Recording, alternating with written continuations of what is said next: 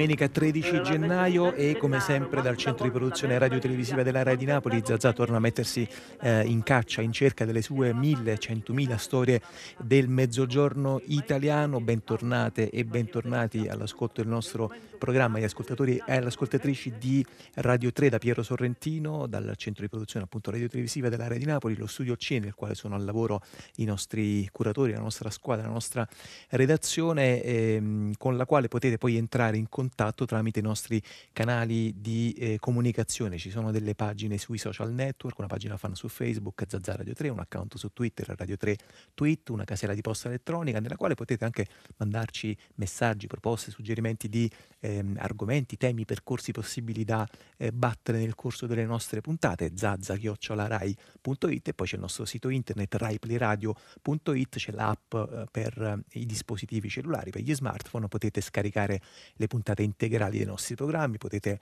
prenderne dei vari eh, momenti, frammenti, dei pezzi e potete scaricarle appunto sia con il podcast che riascoltarle con, eh, con lo streaming. Una puntata questa di oggi di Zazà che si apre eh, parlando di ehm, questioni ambientali, questioni ambientali che in teoria dovrebbero essere questioni morali, dovrebbero essere anche proprio sinonimi e invece pare che ehm, il, il, il presente del nostro ambiente del nostro territorio non sia, come dire, in cima alla nostra agenda politica di questo governo senz'altro, ma va detto anche dei, dei precedenti governi del nostro, del nostro, paese. Pare che invece qualcosa si stia muovendo, si muova anche bene all'interno di eh, coscienze eh, singole, ma anche coscienze eh, civili, collettive, associazioni, enti ehm, che, si battono, che si battono per questo. È un racconto molto ben fatto in un volume che è stato pubblicato dalla Terza, eh, lo ha scritto una giornalista che è Marina Forti che ci sta ascoltando in collegamento da Roma e che saluto, buon pomeriggio. Buon pomeriggio a voi. E grazie anche ai nostri studi di Via Asiago per aver permesso questa eh, conversazione con Marina Forti, lo ricordo, giornalista, ha lavorato al quotidiano Il Manifesto dove si è occupata di immigrazione, ambiente e attualità internazionale, collabora adesso con la rivista internazionale e, e ha molto viaggiato anche appunto per esempio in Iran, nel subcontinente indiano, nel sud-est, nel sud-est asiatico. Ha pubblicato appunto appunto nei saggi eh, di La Terza Malaterra, che ha un sottotitolo breve, però evidentemente molto incisivo, molto, molto descrittivo, come hanno avvelenato l'Italia. Allora, intanto Marina Forti, questo appunto è un mm, libro, intanto mi sembra un grande modello per le eh, inchieste dei nostri giornali, dei nostri inviati, perché riesce a tenere dentro appunto sia ehm, il, il, viaggio, no? il consumare le suole delle scarpe, come diceva Ettore Mo, e però anche una grandissima quantità di, di informazioni, di dati, di, di studio ehm, e soprattutto è un libro che attraversa in maniera trasversale, appunto comincia con Brescia e, e finisce in Sardegna, ehm, la realtà eh, appunto dei nostri, dei nostri, territori. Intanto comincerei col chiederle ehm, perché eh, ha deciso di occuparsi di, di questo tema che evidentemente appunto come dicevo prima sembrerebbe forse il tema all'interno del nostro paese, eppure forse eh, ha avuto la sensazione che, che qualcosa non va nel, nel nostro racconto, nostra, nel nostro modo di, eh, di narrare appunto queste, queste realtà, queste, mh, anche i molti, mille territori italiani che sono stati avvelenati degli anni, da dove è nata appunto la, la molla, da dove ha preso l'abbrivio la scrittura. Sì, in effetti la molla per me è partita da una visita in Sicilia, mm. eh, in particolare nella zona di Augusta Priolo, sulla costa eh, orientale della Sicilia, che era eh, la sede, che è stata la sede di un, uno dei più grandi complessi petrolchimici in Italia e forse addirittura in Europa. Ora, dove c'era um, raffinerie, fabbriche, eccetera, che negli anni 70, chi l'ha visitate negli anni 70 ricorda fumo, polveri, ciminiere, eh, fiammate delle raffinerie, cioè a passarci sembrava davvero di passare in un girone d'inferno. Eh, oggi invece ci trova ehm, ruggine, capannoni in abbandono, eccetera. Poche cose funzionano ancora, la raffineria, una raffineria funziona ancora, però insomma prevale la ruggine. Ora, eh, vedendolo, uno ha l'immagine della deindustrializzazione, però poi c'è la parte che non si vede o si vede meno, non c'è più il fumo delle ciminiere e però eh, se uno andasse a guardare c'è il gasolio che ha impregnato le falde idriche, c'è l'inquinamento che ha impregnato i terreni, cioè insomma eh, lì uno vede un monumento alla deindustrializzazione e all'inquinamento. E poi andando a guardare, quello è un caso, Priolo e Augusto Costa in Sicilia, ma poi appunto a quel punto uno comincia un viaggio per l'Italia e può andare davvero da nord a sud. Eh? Sì. In questo caso eh, diciamo il, eh, ecco, l'inquinamento industriale è davvero ben distribuito, eh, Porto Vesme in Sardegna, Porto Marghera nel nord, Brescia, eh, Bagnoli, ecco, eh, Taranto. Taranto è un caso forse un po' a sé perché sì. lì parliamo di, una, di, un complesso industriale tuttora attivo, tuttora in funzione e sappiamo bene con tutte le, le polemiche, le vicissitudini che ci stanno. Ma insomma, mh, mm, mi sono resa conto che eh, uno racconta una storia, poi ne racconta un'altra e poi trova un filo comune. Il filo comune qual è? Ho cercato di dare un po' una prospettiva storica. Oggi abbiamo dei siti inquinati, eh, tutti più o meno in attesa di bonifica, di bonifiche che mm, si trascinano nel tempo, che sono in ritardo, che non avvengono, eccetera. Però la prospettiva storica è che noi oggi vediamo questo effetto. Ehm, però all'origine c'erano delle industrie che quando sono arrivate agli inizi del Novecento o a metà del Novecento, nel secondo dopoguerra, la grande industrializzazione italiana, era ben accetta, anzi era benvenuta perché portava lavoro, perché portava benessere eh, in zone mm, del paese che erano alcune anche molto, molto povere, insomma.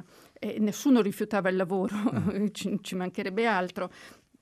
Questo Marina Forti mi sembra già appunto proprio uno dei, dei, temi cardine che attraversano le pagine del suo libro, lo ricordo, Malaterra, come hanno avvelenato l'Italia, pubblicato dalla terza, cioè in fondo l'idea che eh, diciamo, il sogno industrialista, quello che poi è, è, esploso tra gli anni 50 ma soprattutto negli anni 60 e 70, in fondo non ha mai considerato il fattore ambientale come componente diciamo, della propria azione, anzi in realtà sembra che quella mh, mm, mode- modalità, quel modello abbia considerato le risorse naturali come qualcosa in fondo a disposizione per poi eh, smaltire rifiuti, eh, praticare scarti di lavorazione, eccetera. Cioè, insomma, mi sembra che già lì ci sia stata una specie di, eh, appunto, di folle cortocircuito proprio iniziale. È così, è esattamente così. Eh, da un lato perché nessuno rifiutava il lavoro, eh, da, dall'altro perché non è che non si vedesse l'inquinamento e allora negli anni 50, 60, 70, poi chi era bambino allora se lo ricorda anche, eh, l'inquinamento c'era, si vedeva ma era come se tutti lo considerassero una sorta di male necessario. Hm? Eh, di vabbè, insomma, un effetto inevitabile, però d'altra parte c'era il lavoro, c'era benessere e tutto quanto. Mm. E, e, questo uh, è, è stata una cosa che ha accomunato un po' tutti ma naturalmente con delle responsabilità molto forti. All'inizio la legislazione, le normative ambientali di sicurezza erano mh, quasi inesistenti e comunque bellamente aggirate. Eh, solo col tempo, solo man mano si è cominciato a porre il problema, eh, per esempio, della nocività in fabbrica, perché poi tra l'altro i primi esposti al, al fatto che venivano lavorate sostanze tossiche, che c'erano processi produttivi che potevano provocare tossicità, i primi esposti ovviamente erano i lavoratori e di questo si è cominciato a parlare negli anni 70, ma diciamo che il percorso di una, mm, chiamiamola una coscienza ambientale, una coscienza eh, del fatto che si stava consumando eh, il territorio, che si stava riversando sul territorio e poi anche la, eh, ovviamente sulla salute delle persone, tutti i reflui industriali stavano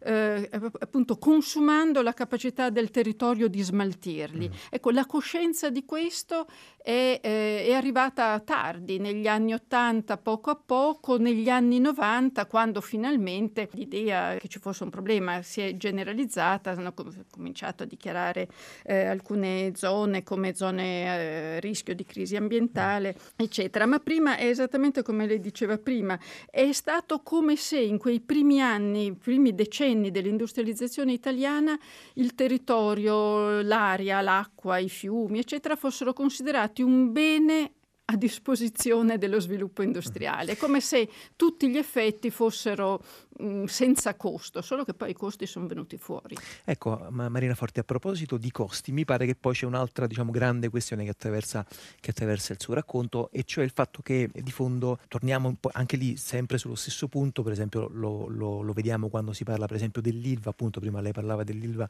di Taranto, cioè il rapporto che esiste tra eh, produzione di occupazione, eh, produzione di lavoro e ricaduta ambientale. Insomma, siamo poi sempre messi con le spalle al muro, eh, sembra che tutti poi ci dicano vabbè allora dovete scegliere, volete restare disoccupati e in salute oppure ammalati e, e, e con, un, con, con, uno stipendio, con un salario. Insomma, sembra che, come dire, tertium non datur a quanto pare.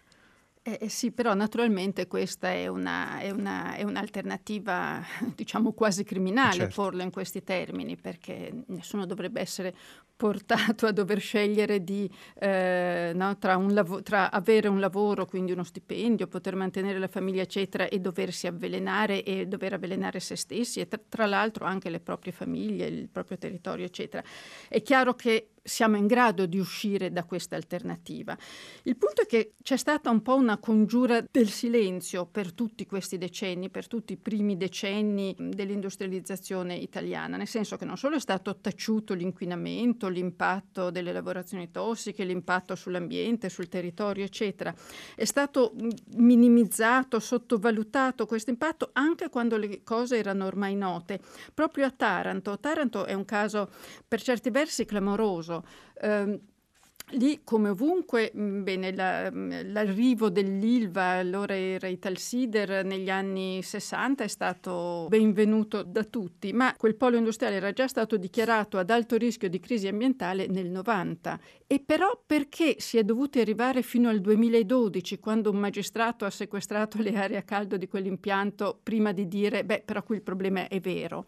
Un caso assurdo, la diossina. A un certo punto è saltato fuori che, tra le altre cose, l'impianto diffondeva la diossina, che è una classe di sostanze eh, tra le più tossiche e cancerogene che si possano pensare. Ebbene, ma questo dato, questo fatto, è stato rivelato da un'associazione PISLink che si è messa a frugare negli archivi telematici, nei dati degli archivi dell'Unione Europea. Mm. Ma perché non è venuto fuori prima? Ci sono voluti ancora anni, ma insomma adesso ci sono dei filtri che...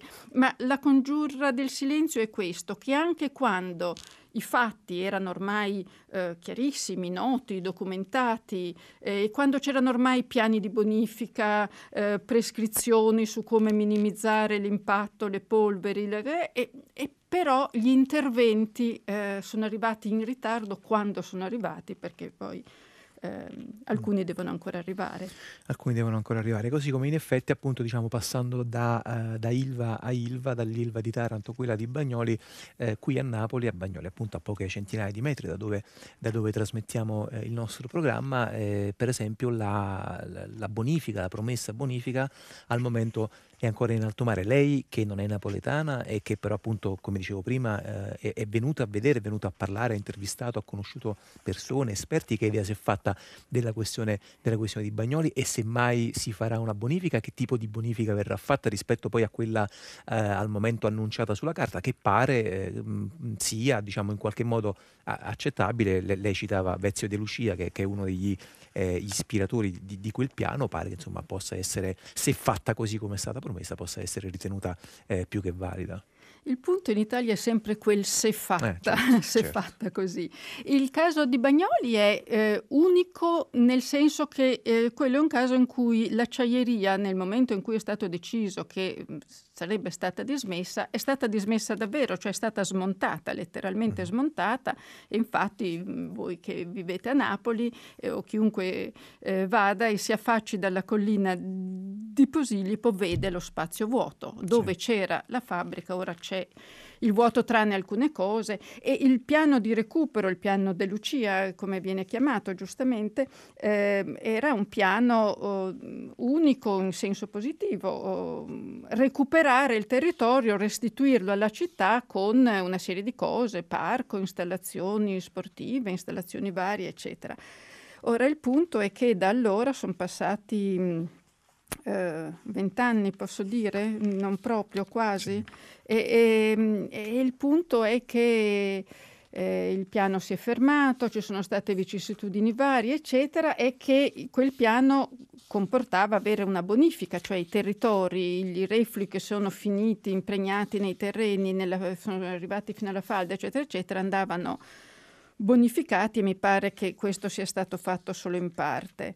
Eh, io quello che ho trovato eh, a Bagnoli in particolare, ma purtroppo anche altrove, è un senso di sfiducia enorme, nel senso che eh, si discute molto appunto dei piani. Nel caso di Bagnoli credo di poter dire che finora i timori di speculazioni edilizie siano, eh, diciamo, ecco, no, non sono avvenute, però è ancora tutto fermo da quello che so, cioè si sì. continua a dire, cioè una cosa che deve sempre fare un po' impressione, quando si mh, mm, sente un ministro, un'autorità, eccetera, dire ora andremo avanti, e però si sa che sono passati già parecchi anni. Sì quel ora andiamo avanti, ora siamo stufi di aspettare, eccetera, è sempre terribile perché eh, sottolinea il fatto che in realtà è già passato tantissimo tempo e speriamo, ecco, il timore, la sfiducia dei cittadini di Bagnoli in questo caso è giustificata dal, dal fatto che di tempo ne è passato già molto, esattamente come i cittadini di Taranto hanno sentito parlare di bonifica,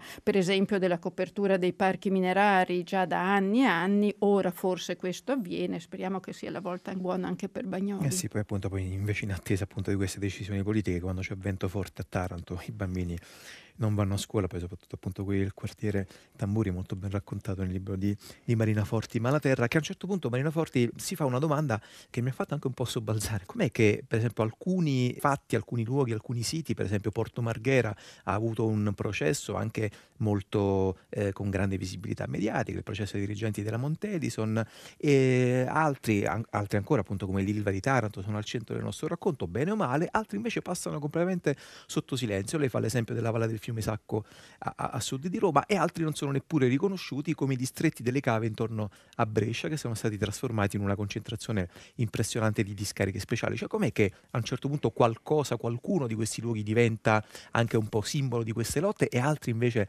passano completamente sotto silenzio? C'entra forse anche il fatto che appunto di alcuni ehm, di questi posti si interessano eh, con grande efficacia, appunto lo dicevo prima, gruppi, associazioni, enti e di altri no? Oppure come stanno le cose? Anche qua che idea si è fatta? Beh, mi sono fatta l'idea che sì, sia proprio dovuto al fatto che ci sono mh, associazioni, gruppi, organizzazioni, anche comitati di cittadini che si mobilitano.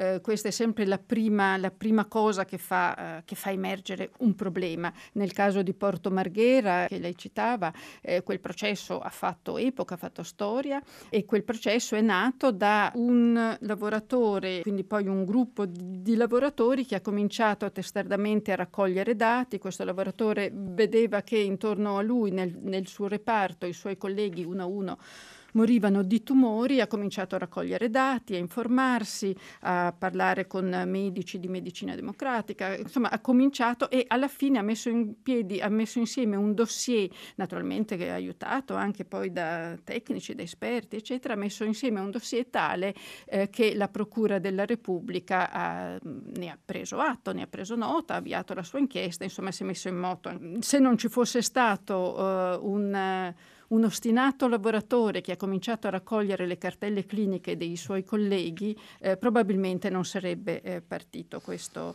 Eh, nel caso di Taranto eh, lì ehm, forse diciamo la, la eh, ecco anche lì eh, se non ci fosse stato un magistrato eh, che a un certo punto nel 2012 quindi già eh, ehm, parecchi anni dopo che quella era dichiarata area eh, ad alto rischio ambientale, ha deciso di intervenire, ha trovato che la situazione fosse inevitabile, fosse, fosse intollerabile, quindi se non ci fosse stato quell'intervento della magistratura con tutto quello che è seguito, le proteste degli operai, i cittadini, eccetera, eccetera, eh, probabilmente anche lì i riflettori si sarebbero spenti molto presto. Ci sono diversi casi che hanno avuto in qualche momento mh, della visibilità, dell'attenzione, situazione perché c'era un momento di crisi, un incidente, una crisi ambientale o perché dei cittadini hanno cominciato a protestare e però poi eh, sono riscivolati nel silenzio. Il caso della Valle del Sacco è particolare perché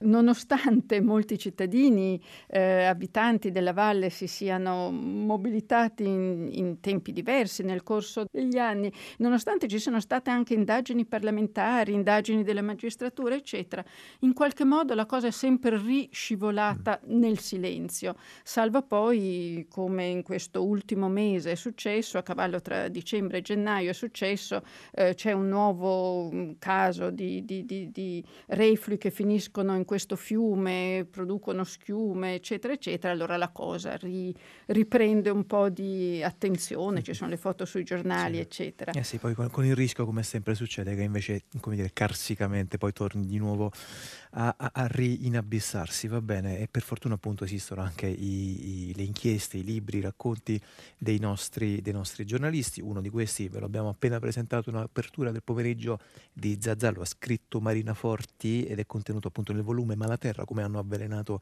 l'Italia. Lo ha pubblicato la casa editrice La Terza. Marina Forti, grazie per essere stata con noi oggi. E un pomeriggio questo di Zazza di oggi che continua, continua con la eh, musica, la musica eh, misteriosa di un artista eh, altrettanto misterioso, anzi senz'altro un artista misterioso che è liberato, è un rapper, musicista di cui non si conosce l'identità e che però invece pare avere una grande eco appunto non soltanto sui mezzi di comunicazione di massa ma anche tra numerosissimi eh, ascoltatori e ascoltatrici. Eh, vi facciamo sentire un primo brano di Liberato e, e, poi più avanti nel corso di questa conversazione proveremo anche un po' a indagarci su questa, su questa sua eh, identità e soprattutto sul progetto che ne sta dietro. Questo è Liberato Into Street.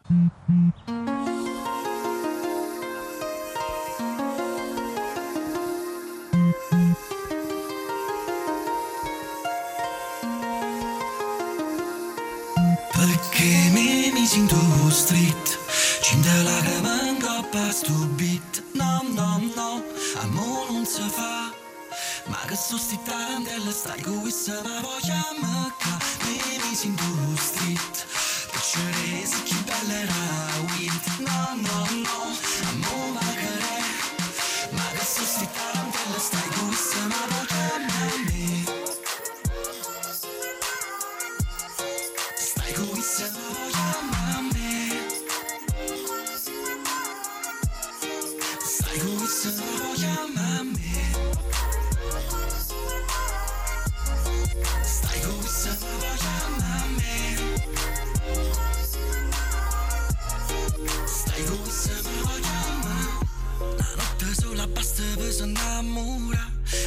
sola ancora voglio vola Che la voce stretta inganna per una lucca. E luce a basso porta sanna stuta Stuta che la cosa da già parla. Ani non è cose si innamora Sto quasi una catena non mi fa pensare Guardami dall'occhio senza parlare Mi sento street Cinque lacrime in coppa sto beat. No, no, no, amore non si fa ma che sto sti tarantelle stai questa ma voglio mecca Mi sento street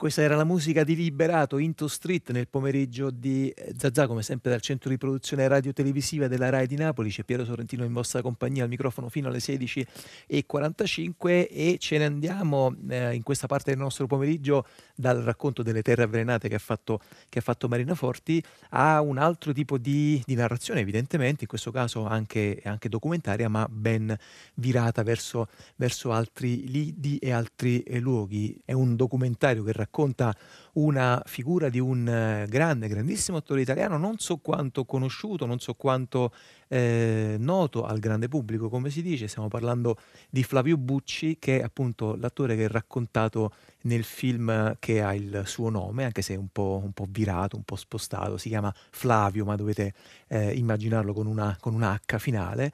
È un eh, film, un documentario realizzato da uh, un altro attore, eh, non soltanto attore, non soltanto regista, che, che, è Riccardo Zinna, che è stato, purtroppo devo dire, Riccardo Zinna, che è napoletano, che, che ci ha lasciato lo scorso settembre 2018, è una appunto delle sue ultime produzioni, in realtà poi, come scopriremo nel corso di questa conversazione, a proposito di questo film, non è il suo ultimo lavoro, ma insomma comincio a presentarvi i nostri ospiti che, che, affollano, che affollano, il nostro studio e sono, sono, qui accanto a me, c'è Giacomo Fabrocino che, che, di questo film, Flavio è montatore, buon pomeriggio Giacomo. Ciao a tutti. Accanto a lui c'è eh, l'autore, il co-autore appunto assieme a Riccardo Zinna delle musiche, Giampaolo Vitelli, buon pomeriggio. Buon pomeriggio a tutti.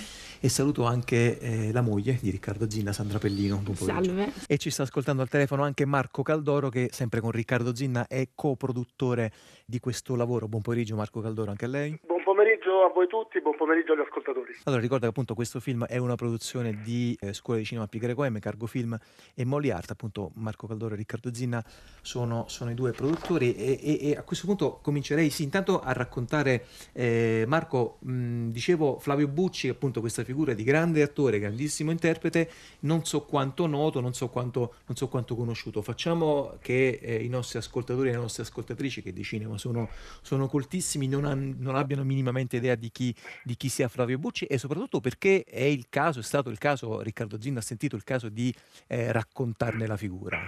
Allora, eh, Flavio Bucci è un attore che dal, dal 73 eh, fino al, ai primi anni 80 è stato un grande attore impegnato di cinema, ha cominciato con Petri, ha fatto due film con Petri, La classe operaia in paradiso e poi ha fatto eh, La proprietà non è più un furto da protagonista. Eh, poi si è imbattuto nel personaggio che gli ha cambiato la vita, che è stato Ligabue, eh, ed è sempre stato, diciamo, negli anni Ottanta ha fatto tantissimi film ed è stato un grandissimo interprete di personaggi scomodi, particolari anche a teatro, con il diario di un pazzo, eh, ha sempre dato vita a dei personaggi eh, socialmente scomodi. Eh, Riccardo lo ha conosciuto in una fase calante della sua della sua vita, della sua professione, della professione della vita di Flavio e ovviamente lui ha, con la grande sensibilità che aveva, lo ha, come dire, ha letto delle cose di una grande umanità, di un, di un grande personaggio, perché poi Flavio è sempre stato uno molto onesto con se stesso, con, con, le sue problematiche, con il suo lavoro. Quindi credo che Riccardo abbia, abbia si, si sia appazionato alla purezza di quest'uomo, ecco, mm. fondamentalmente.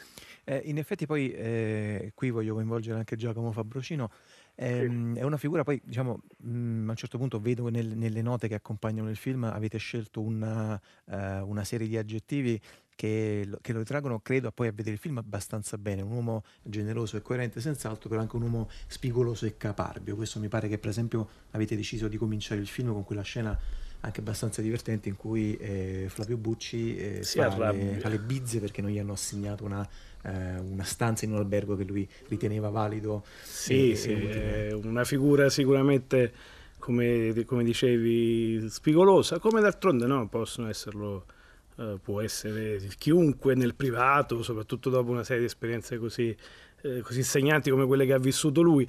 Eh, il documentario ha scelto... Mh, mm, col montaggio e di non essere apologetico in alcun modo, di non risparmiare allo spettatore eh, di tratti più scomodi, no? più spigolosi, appunto più ruvidi della figura di Flavio Bucci per restituire più che una cronostoria delle sue eh, interpretazioni, delle sue, delle sue, vicissitudini artistiche, un, un, ritratto a tutto tondo di un attore ma anche di, di un uomo Uh, che ha vissuto, come dice lui nel film, molto intensamente appieno la sua vita, eh, compiendo scelte anche difficili, delle rinunce difficili che forse possono anche sembrare dettate dall'egoismo, ma che lui eh, rivendica con orgoglio perché dice di aver vissuto pienamente sulla, la sua vita e come, no, come, come, si sa il carattere di un uomo ne, mm. ne, ne, ne determina il destino no? e quindi questo questo racconto, questo film, ecco, vuole, vuole, vuole restituirci una figura, una figura, umana sfaccettata. Allora, una figura umana appunto sfaccettata, questa, questa che è raccontata nel film Flavio eh, di, di, Riccardo Zinna.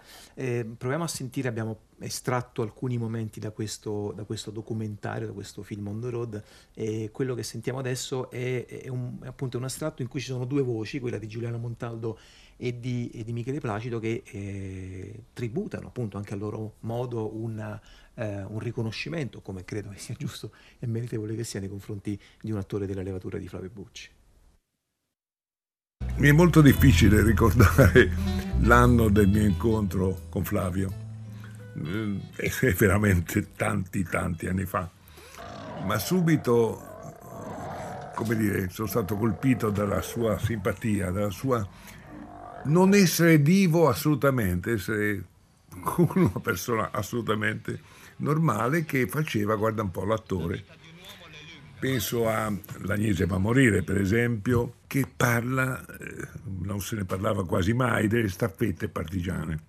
Un po' per questo, un po' sapendo le avventure di questo film, incominciarono ad aderire molti. Il primo fu Flavio. Poi arrivarono in tanti, compreso Santa Flores, compreso Michele Placido, alle sue prime esperienze, anche Nieto Davoli venne. Ma tu cosa puoi fare con quella faccia da morto? Poi, sai cosa ci metto dentro la mortadella? Gatti morti, muli vecchi e qualche tedesco. Forse c'è anche che ha mamma della città che è morta. Caro Flavio, tu sei stato il primo ad arrivare in un certo modo, sei stato il primo ad essere distinto fra gli attori della nostra generazione. Tu hai fatto tanti di quegli spettacoli, uno più bello dell'altro. E io credo che tu sei necessario ancora di più oggi e credo che eh, sei una pietra miliare del teatro del cinema italiano degli ultimi vent'anni. E queste sono le voci appunto di Giuliano Montaldo e di Michele Placido che eh, provavano a raccontare anche un, un, una forma di, di, rapporti che hanno intrattenuto con Flavio Bucci che è al centro del documentario di eh, Riccardo Zinna a lui dedicato che appunto si intitola, si intitola Flavio. Stavamo ascoltando Giampaolo Vitelli eh, sotto la voce di Michele Fla- Placido, accompagnare la voce di Michele Placido, eh, alcune note, alcune note di, di, di, di musica che eh, voi, lei e, e Riccardo Zinna avete composto. Appunto, lo ricordo, Riccardo Zinna, lo dicevo prima, non è stato soltanto attore, non soltanto regista, ma anche compositore. Come avete lavorato a questa che è proprio, non è soltanto diciamo, una musica di accompagnamento, no? come dire, un riempitivo, ma mi pare proprio una delle, delle tracce delle anime di questo Perfetto. diciamo che allora, innanzitutto c'è da dire che Riccardo era una personalità poliedrica. Uh, si occupava di teatro, cinema, ma anche di musica ed era anche pittore di, uh, di grande talento. Uh, per quanto riguarda la musica, grazie a un'amicizia trentennale tra me e lui, abbiamo sempre uh, costruito diciamo, musiche anche per colonne sonore e cose varie. E diciamo, io eh, ero un poco la parte mm, più razionale de- della situazione, nel senso che lui Uh, aveva un grande talento, una grande intuizione musicale, però aveva bisogno di qualcuno che poi traducesse queste sue intuizioni in qualcosa di concreto. Nel caso del film eh, la musica è, è molto importante, mh, mm, come hai giustamente sottolineato, per il fatto che eh, la musica rappresenta in questo film, che è sostanzialmente un documentario, eh, rappresenta il commento poetico fuori scena del regista, cioè di Riccardo non potendo intervenire diciamo, sulla storia o diciamo, sul documento, lui è intervenuto in maniera poetica attraverso la musica. Quindi lui ci teneva moltissimo a che um, ha curato personalmente diciamo, la scelta dei brani musicali, uh, dove metterli e poi chiaramente ha scritto lui stesso alcuni temi, altri li abbiamo scritti insieme, uh, in particolare um, un tema a cui tengo molto, scritto da lui, che è un tema che si ascolta nell'incontro poi di Flavio Bucci con la sua moglie, la sua ex moglie ad Amsterdam, che si intitola proprio Flavio, che lui l'ha scritta appositamente per il film durante la fase di montaggio. Chiaramente io poi ho curato gli arrangiamenti, li abbiamo registrati in sala. E, ehm, Ecco, Sandra Pellino, eh, a un certo punto, adesso ci stava dicendo Giampaolo Vitelli, in qualche modo il, la presenza di Riccardo Zinna eh, viene sottolineata proprio da questi interventi di carattere musicale. Poi vedendo il film mi colpiva anche questo, no? proprio questo rapporto tra eh, Bucci e Zinna, cioè mi sembrava a un certo punto anche che due personalità così diverse fosse difficile da mettere assieme, no? diciamo un Bucci molto sanguigno, molto eh, vivace, a tratti anche aggressivo, felicemente aggressivo, invece un Riccardo Zinna che sta lì, lo guarda, lo ascolta, lo studia e, e prova ad accompagnarlo proprio anche quasi fisicamente lungo, certo. lungo questo viaggio. Eh, anche qua diciamo eh, lei che, che, che, di, che di, eh, di, Zinna è stata, è stata la, la compagna, la moglie ehm, che cosa ci racconta? Quale tratto anche della personalità di Riccardo Zinna ci racconta? Riccardo, eh, così come ha fatto con Flavio durante tutto il viaggio eh, e come, come, ha sottolineato, eh, il suo atteggiamento, questo suo modo di sapersi porre con tutti, con persone eh, dai caratteri più diversi, dalle esperienze più diverse, è una costante nella vita di, di Riccardo. Eh, io ho sempre detto tu lasci un seme nelle persone appena le incontri, questo seme non può che crescere e diventare qualcosa di grande. E la stessa cosa penso l'abbia fatta, l'abbia fatta con Bucci. Eh, ha saputo trovare eh, le, le, chiavi giuste eh, per entrare diciamo, in contatto e nel mondo anche di, eh, di Flavio penso ci sia riuscito egregiamente. Lui era molto contento, noi ci sentivamo uh, ogni giorno praticamente perché io non ero andata con loro in giro col camper e, e lui mi raccontava di, di, quanto era a volte anche difficile, ma spesso anche interessante poi uh, ascoltarlo e, ed entrare nel suo mondo, nella, conoscere la sua personalità per quanto fosse eh, colorata, diciamo così. Allora, ascoltiamo un altro momento che abbiamo, che abbiamo isolato dal film di eh, Riccardo Zinna, dedicato alla figura di eh, Flavio Bucci, che appunto si intitola eh, come il, l'attore che ne racconta, di cui racconta le, eh, le gesta, appunto anche questo lungo viaggio verso, verso Torino, che si intitola Flavio. Pensa alla vecchiaia, pensa quando avrai la spina dorsale spezzata, sì ma dall'artrite, all'ospedale, con la broncopolmonite, mezzo cieco, sordo e senza un amico. Spacco il credito.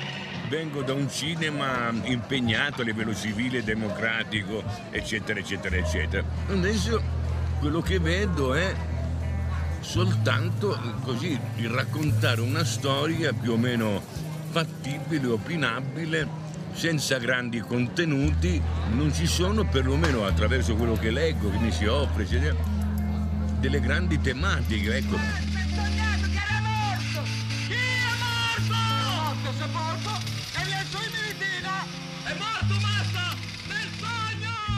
voglio dirti, non ho, non ho, ancora un film per le mani che mi arriva un progetto per cui cazzo, non me ne frega un cazzo se mi danno mille lire, lo voglio fare.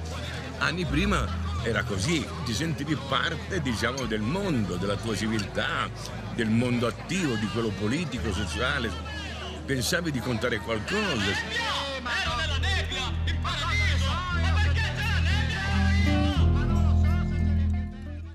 Ecco Marco Caldoro, questo come dicevo prima è un film senz'altro che racconta la figura, la vita, la biografia di, eh, di Flavio Bucci, benché presa in un momento appunto come ci diceva lei all'inizio eh, finale, terminale della sua carriera, però è anche un film che riflette spesso sul cinema. Intanto lei che eh, di questo film è stato appunto coproduttore, concorda con questa considerazione di, di Bucci, forse mh, pessimista, forse un po' eh, tranchant, secondo la quale insomma abbiamo finito di eh, raccontare grandi storie, abbiamo finito di eh, raccontare anche forse evidentemente contenuti civili, impegnati politici e, qua- e poi ci, ci, accontentiamo soltanto di raccontare boh, piccole storie, piccole, eh, piccole narrazioni. Beh, lui in dei momenti particolari, in questo momento appunto dice non c'è più ormai un cinema per me e anche quando siamo andati ad intervistare Claudio Mancini, il grande produttore che ha detto ha ripetuto la stessa cosa, quindi che un cinema per loro non c'è più, ma più che altro perché eh, forse non esiste più un, un, film, un cinema intellettuale nel senso eh, vero del termine, cioè intellettuale dove gli attori fanno una scelta eh, politica ma senza impegnarsi politicamente, cioè una scelta civica, eh, sociale. Flavio ha sempre lavorato in questa direzione, la sua, eh, come dire, anche quando si parlava prima sentivo la, l'essere spigoloso nel proprio carattere, ma eh, dipendeva dal fatto che lui era una persona coerente, una persona sincera, lo è ancora, onesta con se stessa e con gli altri, quindi sai, quando sei onesto e sei coerente è difficile trovare eh, l'approvazione di tutti, per cui è, mm, è probabile che appunto un cinema cioè, adesso il cinema è altra cosa, gli, attori eh, fanno di tutto per, per, partecipare ad un film e non per rifiutare un film perché non trovano delle tematiche. Mancano le grandi tematiche, mancano forse anche grandi attori, mm. ma proprio per questo motivo. Eh, Giacomo Fabricino, la sensazione che ho avuto vedendo il film è che abbiate lavorato su una eh, mole eh, piuttosto corposa di, di, girato, come si dice. Ci racconta sì. intanto appunto se, se, una, se una idea, se una sensazione corretta e poi anche, soprattutto, eh, se è possibile, come si lavora da, da, montatore dopo che il regista, l'ideatore del film ha, è morto, ha abbandonato il progetto e, e, ha lasciato poi cosa? Idee, spunti, suggestioni? Allora, uh, rispondo a entrambe le tue domande. Uh, la quantità di girato era veramente uh, vastissima, no? c'erano centinaia di ore di materiale, probabilmente io lo dico sempre ai miei allievi di montaggio quando racconto questa esperienza, abbiamo lavorato su materiale ampio quanto quello di Mad Max Fury Road, che è uno dei film più colossali dell'ultimo periodo, perché nel documentario, soprattutto negli ultimi tempi, il digitale lo consente, si può girare veramente eh, un, un, sacco di materiale, il che è un vantaggio perché si può attingere a questo, questo, materiale per ottenere quello che si vuole, ma può essere una complicazione perché catalogarlo, come si dice in gergo, loggarlo tutto, cioè eh, classificare, segnare gli argomenti, diventa Uh, un lavoro mastodontico. Fortunatamente, per rispondere alla tua seconda domanda, il montaggio lo abbiamo finito insieme sostanzialmente. Riccardo è riuscito, per fortuna, a seguire tutte le fasi di post-produzione del film, non lo ha lasciato in, tutto incompleto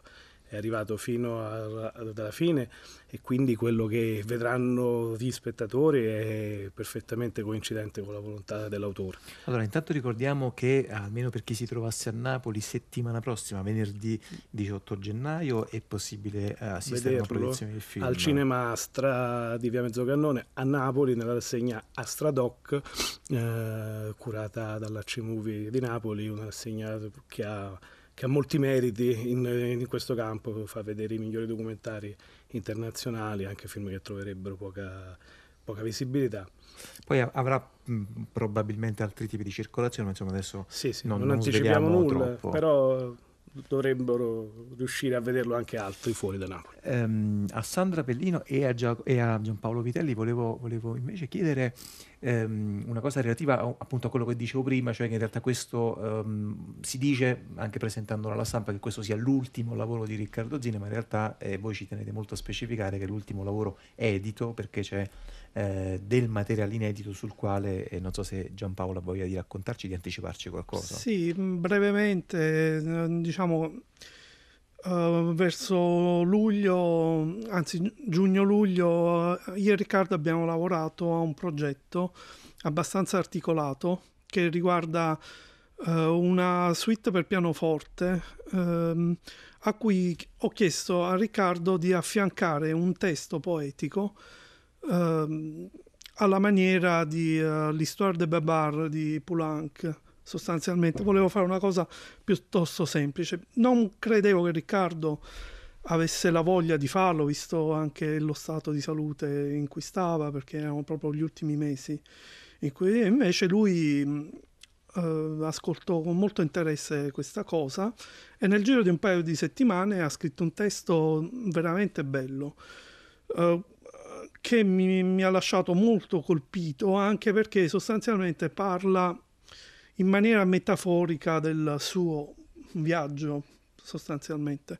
Eh, questo progetto diciamo, si chiamerà tipo il, viaggio di Pulcinella sulla Luna, cioè racconta di, un, di questo me, um, viaggio mitico di Pulcinella che, che, che, parte per la Luna con un, un suo doppio, ma non voglio anticipare molto, però quello che era interessante è che in questi ultimi periodi uh, della sua vita Riccardo ha cercato in qualche maniera di raccontare anche di sé e lo ha fatto anche nel film Flavio.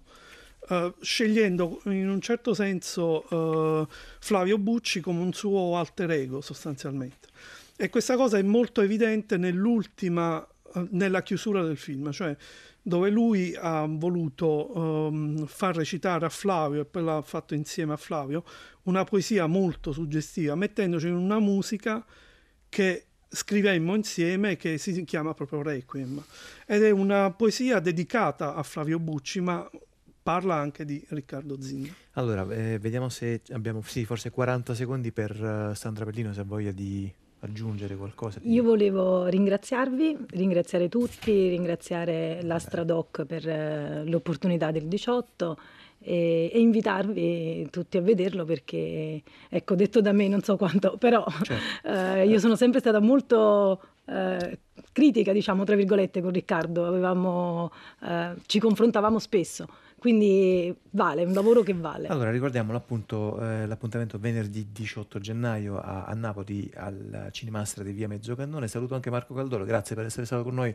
Marco Caldoro per averci raccontato mh, anche momenti della produzione di questo film. Ci salutiamo con un altro mh, piccolo frammento, davvero sono poco meno di, di un minuto, eh, questo piuttosto divertente, in cui a un certo punto eh, Flavio Bucci si trova ehm, metaforicamente simbolicamente al cospetto addirittura con John Travolta. Io sono nato come attore, poi ho fatto il doppiatore, non sono nato doppiatore, sì, sì, ero già conosciuto, insomma, ecco, non è che ho fatto l'iter del doppiaggio, poi sono arrivato al cinema, no, insomma. E allora mi presentarono e dicendo a lui e questa è la tua voce italiana, dico, digli che lui è la mia faccia americana e va a fanculo te travolta. Scusa, cara. Cioè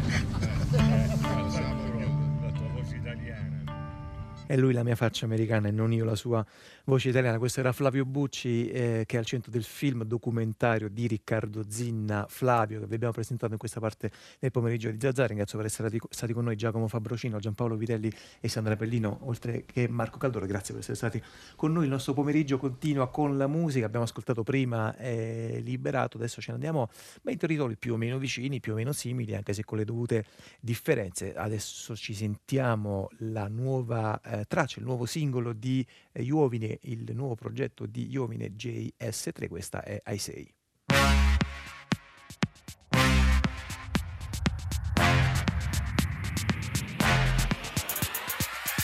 La sveglia suona ogni mattina, di alzarmi oggi non mi va, si ride ogni giorno in sordina, eppure qualcosa non va già non è più come prima, ma come era prima chissà.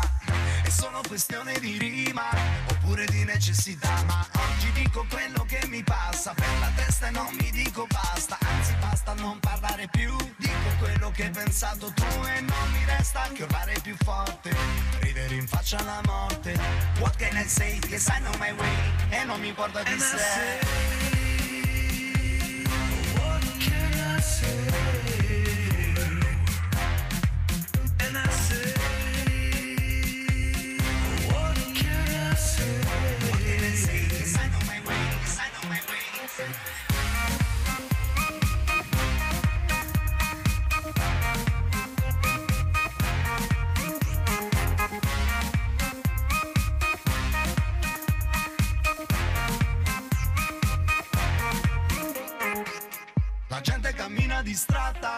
non guarda al di là della strada, sempre immersi in un telefonino, mentre io perdo lo sguardo nel cielo e mi chiedo che cosa sarà. Di una stella che perde la luce, di una frase che perde la voce, di una fede che perde la croce. Una sola vita non ci basta, vivo a tempo di rullante cassa, nella rete non ci cado più, questa storia sembra un déjà vu. Andare avanti ti sembra impossibile, yeah.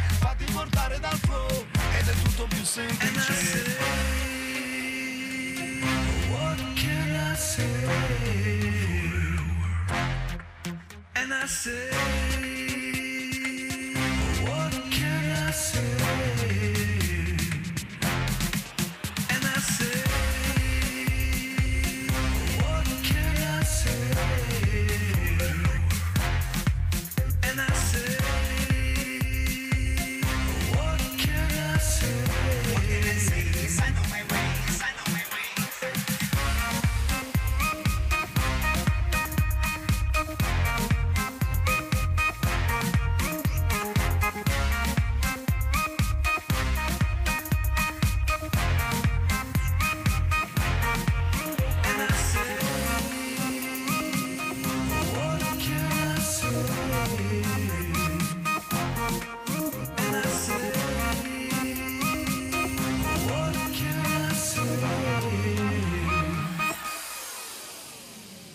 Si intitola I Say, è il nuovo singolo per lanciare eh, l'altrettanto nuovo progetto di eh, Valerio Iovini, in arte Iovini, che è seduto qui accanto a me, che saluto. Buon pomeriggio Valerio. Buon pomeriggio a voi. Allora, grazie, grazie Valerio per essere tornato qui a Zazzati. Abbiamo appunto già, già ospitato, stavamo provando anche un po' a ricostruire prima varie, i vari momenti in cui Tappe, tu nella tua multiforme attività sei sì. passato nei nostri studi. Appunto Valerio ha, ha, meditato per molto tempo nella formazione dei 99 Posse, sì. poi ha avuto una sua, una sua band e adesso hai lanciato ehm, un collettivo che ha una sigla che sembra un po' una, una sigla di una console per videogiochi. Sì, no? che poi è, è, semplicissimo, è Iovine Studio 3 che va poi in questa formula eh, JS3 che ci piace, ci piace chiamarlo così, ma è semplicemente Iovine Studio 3 nel senso che comunque con Massimo, mio fratello, uno dei fondatori dei 99 Posse, con Alessandro Aspide che è un altro membro storico comunque del progetto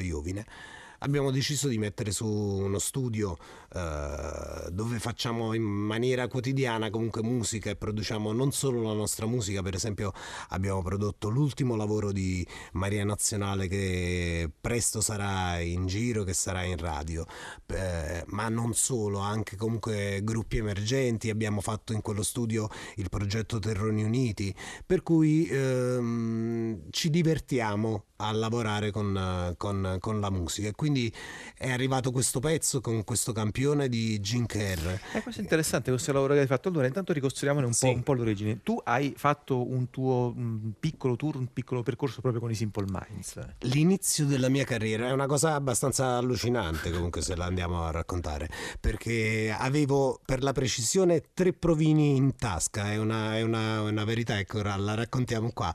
Avevo tre provini in tasca, andai a una festa dove incontrai questo produttore italiano del tour dei Simple Minds che si chiamava Neapolis, comunque perché quell'album si chiamava Neapolis, quindi loro cercavano una, una band emergente napoletana. Eh, io non ero una band emergente, ma ero un singolo che comunque produ- ah, si autoproduceva le basi ancora in casa e sentì il mio materiale, sentì la mia voce all'epoca dissi ok tu fai il tour. E quindi eh, quella, quella, cosa la, la, la, racconto sempre anche con un po' di rimpianto perché l'ho fatto in un momento della mia carriera dove non, non, non mi potevo ancora divertire perché non ero nemmeno cosciente di quello che stavo pienamente facendo, ma l'ho fatto. E dopo vent'anni mi ritrovo un campione di voce portato da Stefano Silvestri di Funk Investigation, un altro uh, uh, musicista ci porta questo campione di Gin Kerr, per cui la, la vita, vedi, ha, ha sempre, è sempre un viaggio che ogni tanto poi ritrovi, ritrovi, qualcosa che hai lasciato in un modo o in un altro. E quindi ho detto, ma perché no fare una canzone, un connubio a vent'anni da questa cosa che è stata Neapolis. Io poi grazie a Gin Kerr mi sono ritrovato eh, sul palco del primo maggio. Eh, gra- grazie a lui ho provato anche delle, delle, delle, cose particolari, perché ho visto una, una star, l'ho vista nelle ne, ne, in particolari molto semplici perché io poi stavo sempre insieme a lui, insieme a questo produttore, produttore Giancarlo Valentini eh, che non vedo da un bel po'. Però poi la mia vita e il mio viaggio musicale ha avuto un sacco di alti e bassi, diciamo. Senti Valerio, avete realizzato di questo, di questo singolo I Say anche eh, un videoclip nel quale avete coinvolto tre eh, giovanissimi ragazzi che fanno quelle eh, sì. evoluzioni che, che, si chiamano parkour, no? quel, quel, saltare da un pezzo all'altro di città, da un muro, giù da una... Sì, perché eh, crediamo fortemente che tutti i linguaggi che proviamo a utilizzare oggi uh, de- debbano arrivare e, e, e, e noi ci abbiamo tem- sempre tenuto a, a, provare a far arrivare i nostri messaggi ai giovani e questo è il, quello del parkour è una cosa che può attirare l'attenzione di un giovane perché come, come certe dinamiche oggi loro la vivono, la, la, la vivono in una certa maniera con passione. E, ed è un linguaggio che, che, che, che, ci ha stimolato abbiamo incontrato questi tre ragazzi e quindi abbiamo deciso anche di non essere come al solito come i classici video protagonisti del nostro video video, ma far emergere comunque delle, delle realtà che vengono da, dalla, nostra, da, dalla nostra società del cemento. Allora, ascoltiamo almeno un altro paio di brani di, eh, di Valerio, di Valerio Iovine. Siamo per sentire Valerio Portamo con te, ce lo puoi anche presentare, introdurre? Portamo con te è stato uno dei, dei, degli ultimi viaggi di Iovine. Uh, si può ascoltare solo la canzone, però guardando il video si può capire molto di più.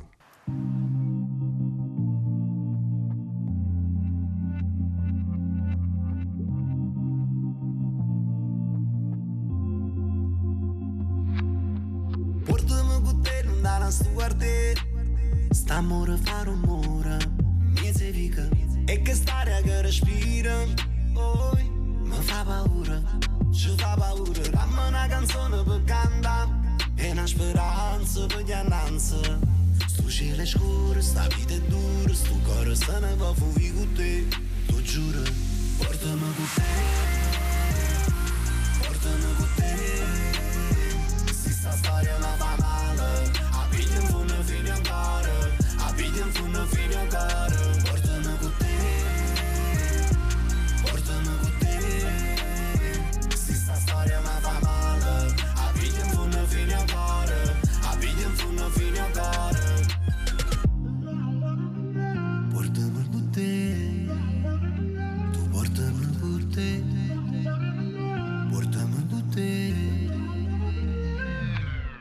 Valerio Iovine, c'è la musica di Iovine nel pomeriggio di Zazà. Abbiamo appena ascoltato la traccia intitolata Portamo con te. Valerio, prima parlavamo ehm, ascoltando alcuni frammenti del documentario eh, dedicato alla figura di Flavio Bucci e, e, provavamo a ragionare anche sulla uh, questione annosa, lunga, difficile del cosiddetto impegno in arte. Tu, eh, ma non soltanto tu, la tua storia, la tua biografia, i progetti ai quali appunto sei stato legato in passato, in 99 posse e un po' in generale anche tutta la scena, no? diciamo eh, hip hop, rap, soprattutto del sud Italia, soprattutto di Napoli, ehm, ha fatto della politica una eh, grande, spesso anche proprio bandiera, no? un centro di racconto della, della propria, del proprio modo di intendere l'arte e la canzone. Anche qua, mh, tu che appunto hai vissuto e attraversato molte di queste stagioni, credi che serva, credi che non serva? A un certo punto leggevo nelle note, dicevi, ma insomma, noi abbiamo voglia di parlare ai ragazzi, i nostri ragazzi che sono attaccati agli smartphone, che, che non ci ascoltano, che non ascoltano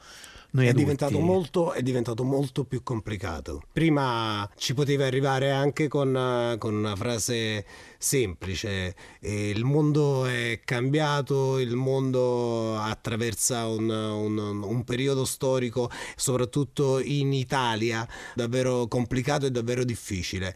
Eh, credo abbiamo avuto de, de, degli anni anche di noia in questo paese, dove, dove, dove l'impegno era diventato, era diventato noioso, quindi anche band, sono i miei fratelli, quindi mi perdoneranno, anche band come i 99 Posse potevano uh, sembrare noiosi perché la gente voleva ascoltare qualcosa di, di frivolo. Adesso invece comunque secondo me c'è l'esigenza e il bisogno comunque al di là di tutta la musica che comunque passa in giro di, di, di, di dire le nostre parole, di trovare ancora più semplicità per quelle parole che abbiamo sempre detto. Poi servirà o non servirà, questo non tocca a noi dirlo. Noi facciamo questo mestiere e io non vedo assolutamente la mia musica senza un impegno sociale perché mh, preferirei andarmene in un'isola dell'Europa, so pure quale precisamente, proprio Formentera,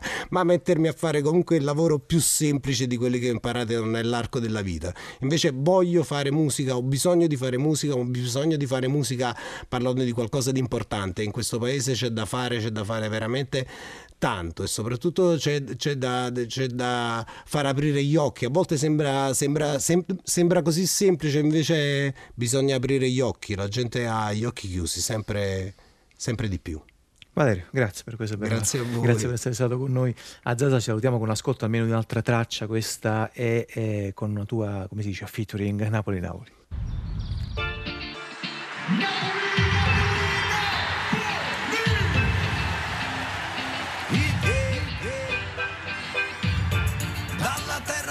Vesuvio che chiamiamo Napoli, una voce partirà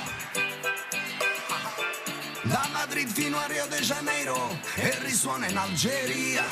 Tutto questo qui è magia. Senti questo suono giù in Senegal. Profumo d'Africa nella Nuova Guinea. La sentirai in Albania che assomiglia a casa mia. Riparte dal Belgio, arriva in Croazia, Slovacchia,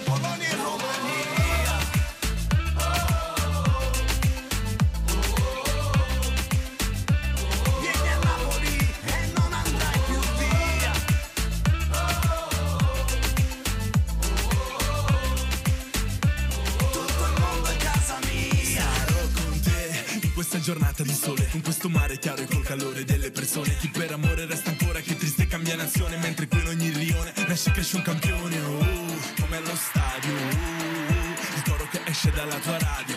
Per le strade si respira la magia, Napoli ovunque io sia, tutto il mondo è casa mia. Dal Sud America, fino giù in Senegal, profumo d'Africa, nella Nuova Guinea. La sentirai in Albania, che assomiglia a casa mia. Riparte dal Belgio, arriva in Croazia, Slovacchia, Polonia e Romania.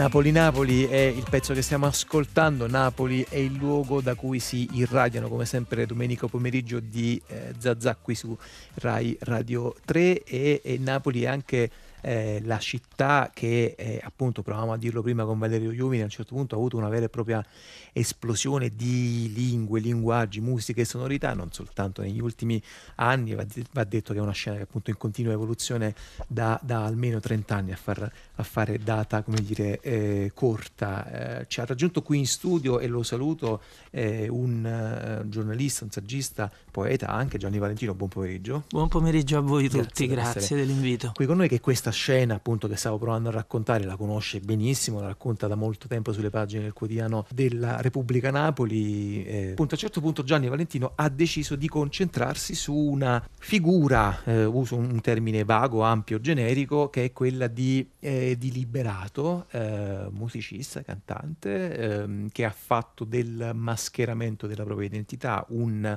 modo di stare sul proscenio della comunicazione, evidentemente un modo intelligente eh, che ha avuto anche grande, grande successo. I video di Liberato sono molto, come si dice, visti, scaricati su YouTube. Ha fatto un concerto eh, qualche mese fa qui a Maggio. Napoli, maggio, eh, super affollato, super partecipato, però appunto insomma ognuno poi ha la sua idea sul Liberato e credo che ognuno abbia anche la sua idea, Gianni Valentino, sul libro che hai scritto sul Liberato. Sì, Ehm, sì. Credo che però invece in realtà poi leggendolo c'è, uno, un- c'è un felice spiazzamento. Fondamentalmente avevo il desiderio di storicizzare una produzione eh, che non è soltanto una produzione discografica anomala, ma è proprio un, un momento culturale e artistico e di comunicazione che attraversa la nostra città. Perché poi la costruzione anche dell'immagine e dell'immaginario di Liberato ha avuto le sue fasi.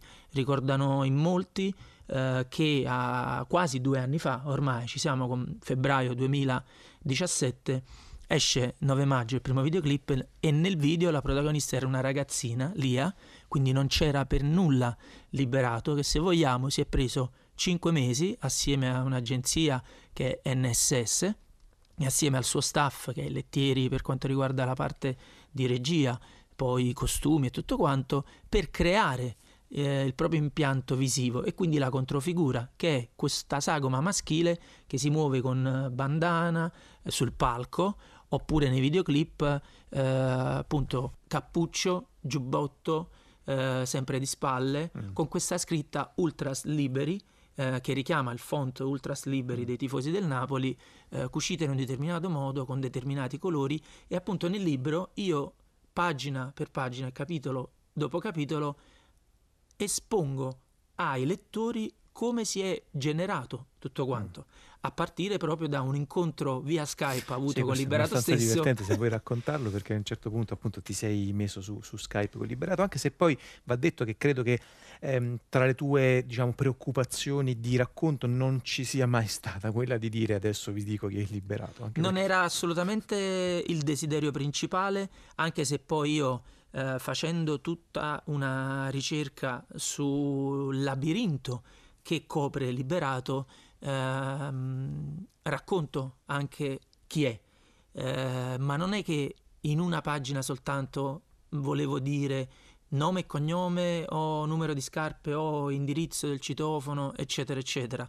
Eh, mi interessava eh, far venire a galla e far emergere tutto l'impianto artistico di questa operazione, eh, che è artistica, che è di comunicazione, che è eh, di una molteplicità di linguaggi.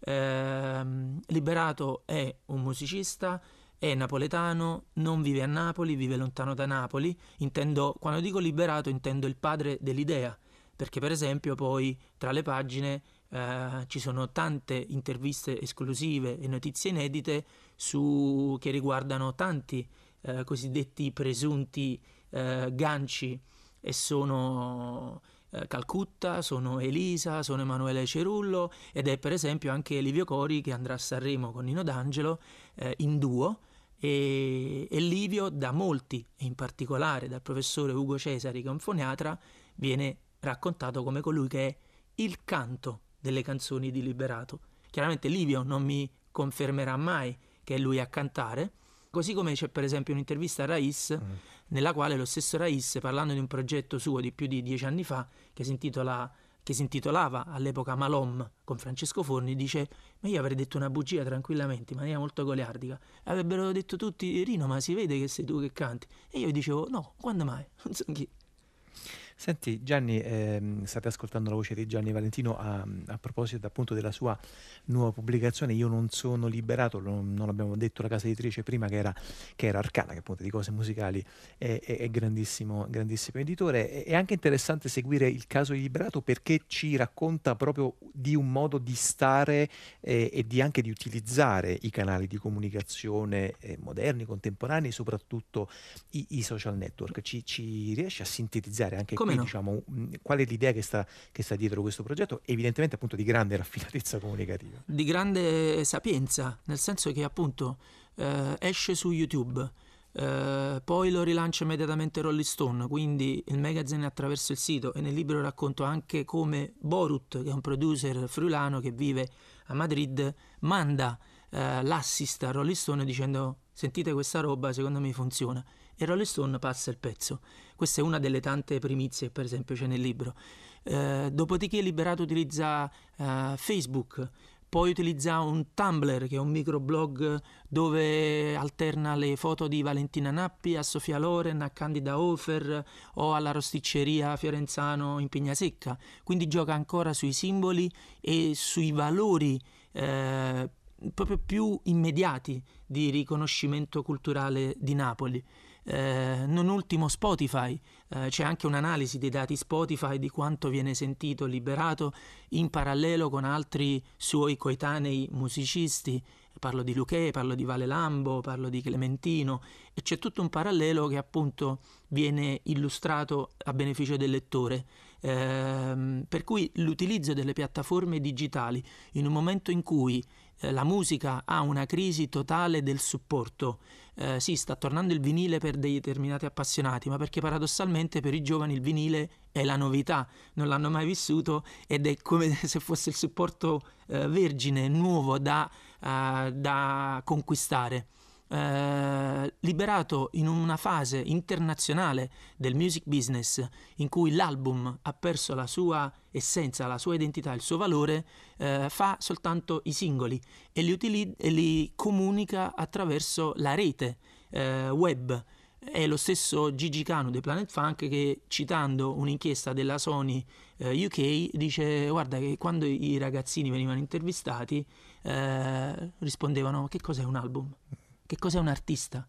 Perché appunto si utilizza Spotify la- col cellulare, eh, si saccheggia uh, una playlist, la si compone senza nemmeno conoscere più di tanto l'artista, la sua biografia, non importa probabilmente ai fan attuali e ci si catapulta su, uh, sulla passione provvisoria.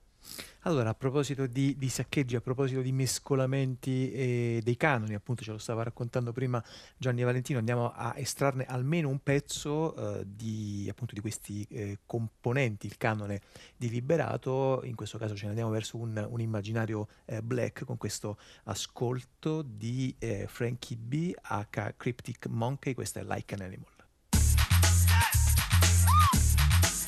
Ladies and gentlemen, Are you ready for this special evening? The meeting of the masterminds. Who's here? Yo, Frankie B. Everybody now, tell me who else is here. Hello. Everybody now. And who are you, sweetheart? Everybody now. Come on. Everybody now. Once upon a time in Chuchu's land, why yo capiche? Do you understand? There was a mighty man music to some real hip hop. The sound that came out at the end of the day was super duper fresh. Everybody say hey. Now Paul's on the mic, KGN is on the way. And Frankie B is my DJ.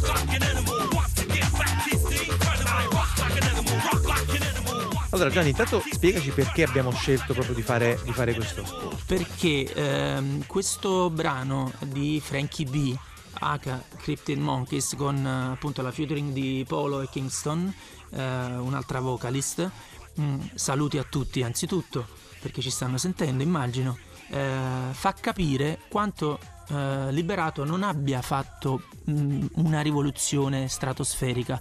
Questo pezzo di Frankie B in cui eh, c'è questo utilizzo del sample di It Takes Two, eh, che è questo urletto black, no? Liberato utilizza lo stesso stratagemma di sample in un brano che è quello più house dei suoi che è M Step Nennamo. In M Step Nennamo Liberato utilizza questo sample e quando è il momento del concerto lui mixa addirittura un pezzo storico che è House Music di Eddie Amador, quindi l'essenza della musica da discoteca per intenderci, con un totem della cultura teatrale musicale napoletana che è il, co- il secondo coro delle lavandaie eh, di De Simone dalla Gatta Cenerentola. Allora, ti fermo perché c'è un minuto eh, per sottoporti almeno un'altra questione, se Vai. ce la fai appunto in un minuto, eh, relativa a, poi al tema prediletto diciamo, can- della canzone napoletana di Liberato, che, che è l'amore. Diciamo, da un lato c'è mh, questo romanticismo spesso anche esasperato di Liberato e dall'altro, ed è per questo che poi ci hai proposto il prossimo brano che stiamo per sentire, c'è un, un tipo di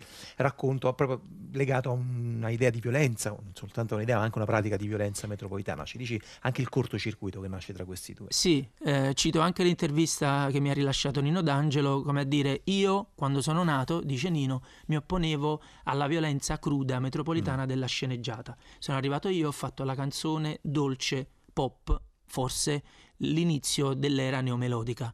Liberato fa altrettanto, in un frangente in cui a Napoli la canzone gangsta, diciamo così, di rap, hip hop, trap, eh, cara a Enzo Dong, Cosang, eh, Le Scimmie o Vale Lambo, che sentiremo tra un po', eh, che, che raccontano la mala, raccontano le brutture e le efferatezze di un territorio della nostra megalopoli, arriva liberato e dice io vi canto il romanticismo, la seduzione, i corteggiamenti, sto con te, tu benanata, però mi circa a me, tanto per farci capire. Ed è curioso capire il parallelo tra le sue strofe e il passato, tanto per citare I Te voglio bene assai, che è l'ultimo singolo che ha pubblicato Liberato, con Corangrat, quando dice Ti pigliata vita mia, è una frase completamente gemella.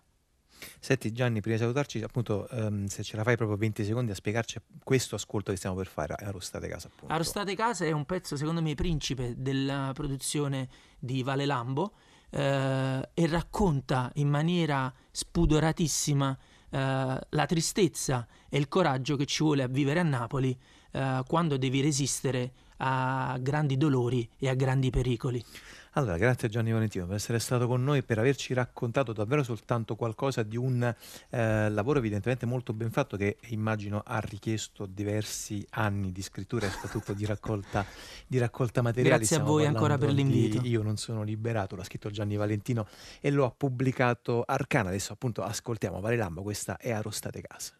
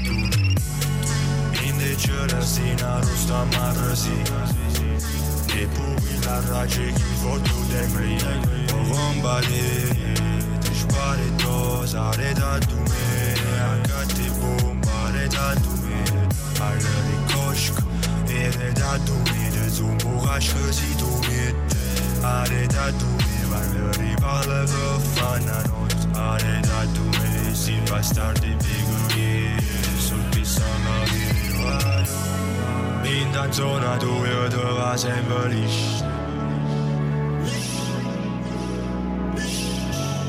I guardi in un giovedì si rammi spicci, rammi spicci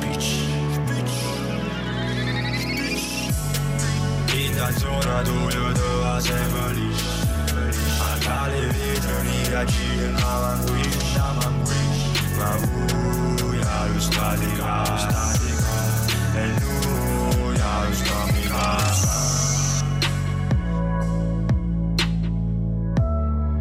Ma c'è vista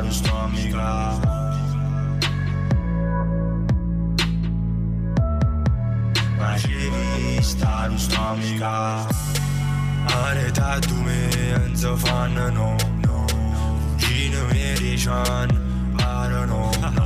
I transal pe stan are de are de don sta Sta are de gumi guardiani now ni no Salută pe Rafael Un amic în gol Ca să nu me poza vode Ni compagna de I fișcări in de rete Mă pensai E vado fișcă come veci finanziato Accindano scendena, scendena Attindano leggenda, leggenda A avuto spallo milionario Ma non lo si ma milionario Lascia immaginare otto milionari Vicini dei quartieri E con la musica e anche appunto abbiamo ascoltato due colpi di pistola, Vale Lambo racconta una, eh, un pezzo molto difficile, anche in maniera molto diretta della città di Napoli, questa stiamo, che stiamo sentendo è, è Arrostate Case, dicevo con la musica di Vale Lambo ce ne andiamo verso il racconto di cinema che Goffredo Fofi ci fa settimana dopo settimana nella sua rubrica Bellezza e, e- e Bizzarria e, e ce ne andiamo dalle parti di eh, John Burman, 1970, Bellezza e Bizzarria, Goffredo Fofi.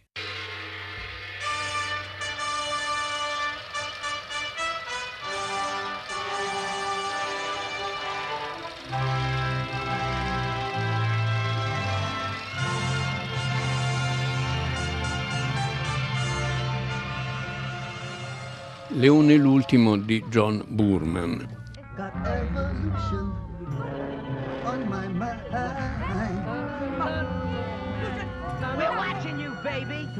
Now you just watch that man. Coming down your street, he comes from everywhere. Like a movie star, he's going to the end.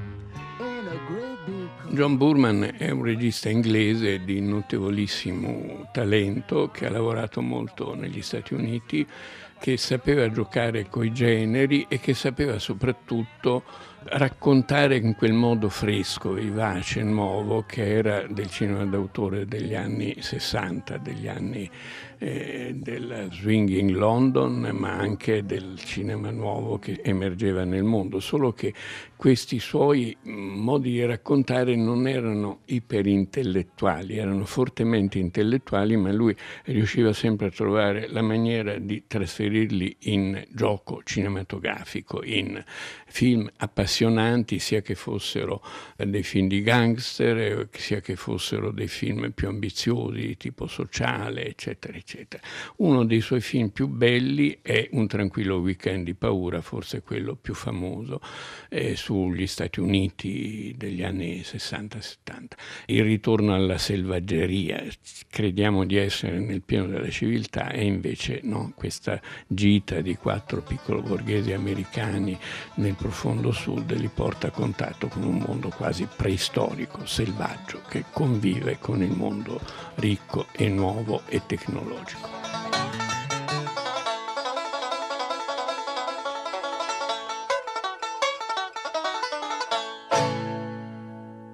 Bene, Leone l'ultimo somiglia un po' come idealità, come fondo, rientra in questo discorso, parte da una commedia di Georg Tabori, un notevole sceneggiatore di film americani, ebreo, scampato a, ai disastri della guerra, eh, molto legato all'ambiente londinese. E era un testo teatrale che non ha avuto un enorme successo, non so neanche se è stato rappresentato, ma su cui Burman salta sopra per fare un film straordinario che si chiama Leone l'ultimo, l'Io dell'Est, l'ultimo di una stirpe, Leone l'ultimo re di una stirpe di un paese mitteleuropeo, di quelli da cui proveniva Tabori ovviamente, di un paese in cui c'è stata una rivoluzione, il mondo è cambiato e questo va in esilio, è accolto in esilio nella sede della ex ambasciata del suo paese a Londra.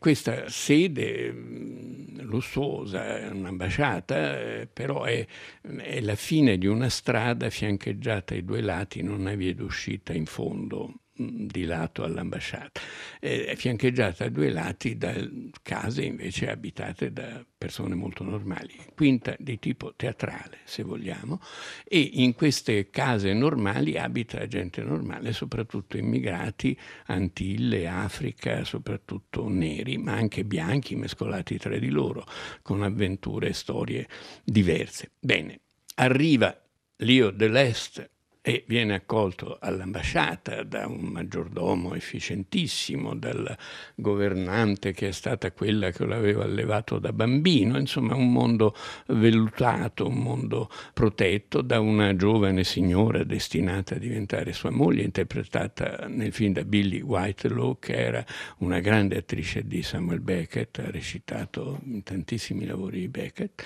anche in cinema. Chi è questa gente? Ora te lo dico. Questo è David, il medico di Leone. Ah, Leone. Salute. Grazie. Stiamo migliorando parecchio, vero? Bravo, bene così. Max, l'avvocato. Tutto quanto in ordine, Leone, non preoccuparti. Solo qualche dettaglio legale da sistemare. Lei può contare su di me, come faceva suo padre. Laszlo, l'amministratore. Ah, sì?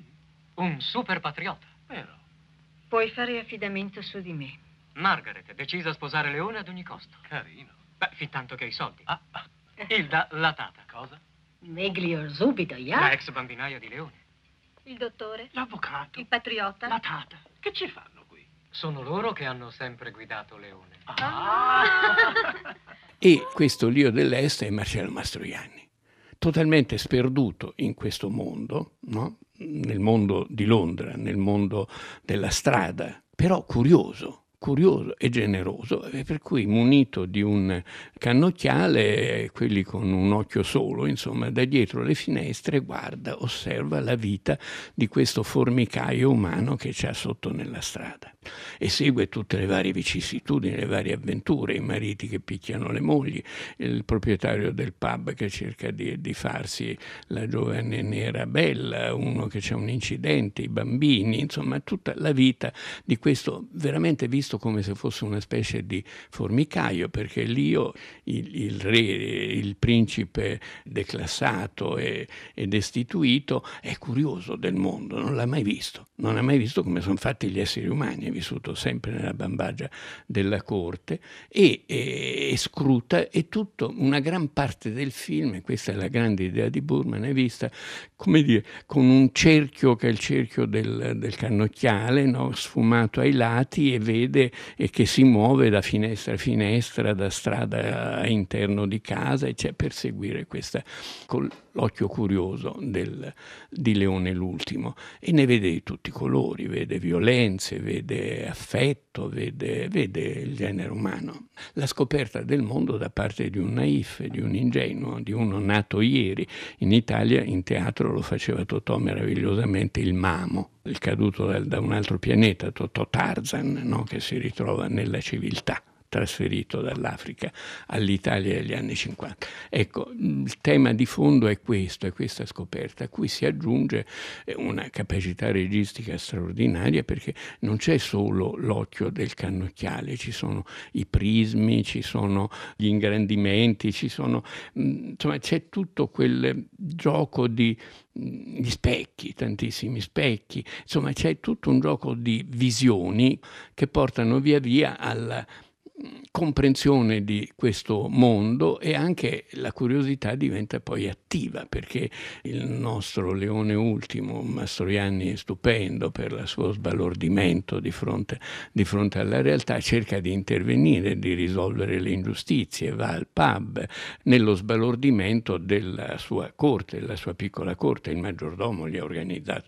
addirittura degli incontri con i suoi connazionali, cioè che sono tutti revascisti, fascisti che urlano viva il re, che fanno, capito? Cioè, che vogliono coinvolgerlo in storie, attentati, cose, insomma, e lui invece è un uomo pacifico, buono, semplice, li manda a quel paese di fatto. C'è una scena bellissima di un party eh, in cui lui è proprio il pesce fuor d'acqua e gli altri sono invece la satira di quello che è quella, quella, i nuovi ricchi, la Londra dei vecchi ricchi unita a quella dei nuovi ricchi, le vecchie borghesie aristocrazie europee con la nuova eh, no? gli attori, il, il, mondo, il mondo contemporaneo.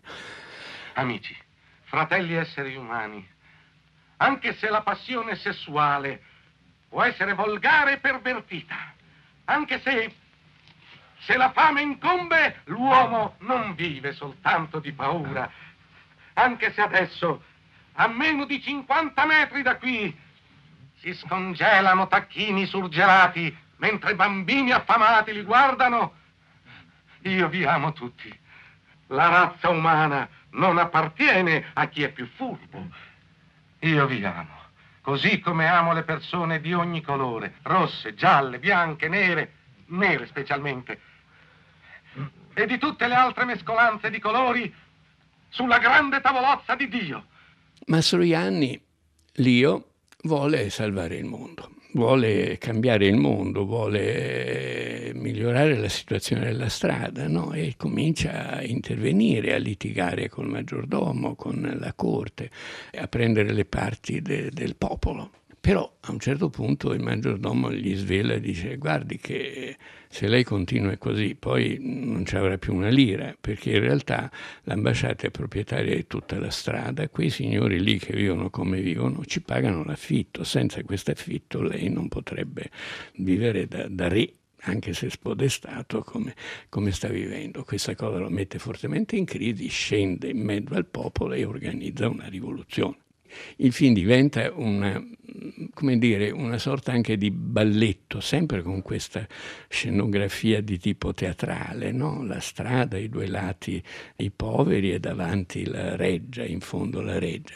Insomma, guida l'assalto alla reggia finisce in un gran casino e finisce però con una solidarietà di fondo ovviamente perdono, ma tra i ribelli, tra la strada e la corte, arriva la polizia, succede di tutto, ma uno dei personaggi nelle ultime scene del film dice a Leone l'ultimo non hai cambiato il mondo, però perlomeno sei riuscito a cambiare questa strada. Beh, non hai cambiato il mondo, vero? No, ma abbiamo cambiato la nostra strada. Cioè, nonostante un senso di fallimento del, de, dei grandi propositi rivoluzionari, che sono quelli, poi chiamiamoli del 68, il film è di quegli anni, c'è questa saggezza che qualcosina comunque si riesce sempre, si riesce sempre a fare. Mastroianni nel, nel, film è bravissimo, Burman racconta in un libro uscito di recente dalla Cineteca di Bologna con tutti i pezzi di interviste e scritti di Mastroianni che si chiama Mi ricordo, sì io mi ricordo, è un libro molto carino perché viene fuori Mastroianni com'era, una persona di fatto molto semplice, no? che non se la tirava, che non giocava a fare il divo mai. E Burman dice era straordinario averlo sul set proprio per questo, perché arrivava la mattina vestito da Mastroianni, si cambiava nel retro, si toglieva quei vestiti, si metteva quello il leone e diventava leone l'ultimo. Alle sei del pomeriggio si staccava come un operaio operaio. Dice, ma come un operaio era anche contento di fare quel lavoro, gli piaceva, il lavoro gli piaceva. Non lavorare è terribile, si è costretti a riflettere e questo non porta mai nulla di buono sul proprio conto, no? Riflessioni fatte su se stessi. Quindi, se è possibile, quando non lavoro preferisco dormire.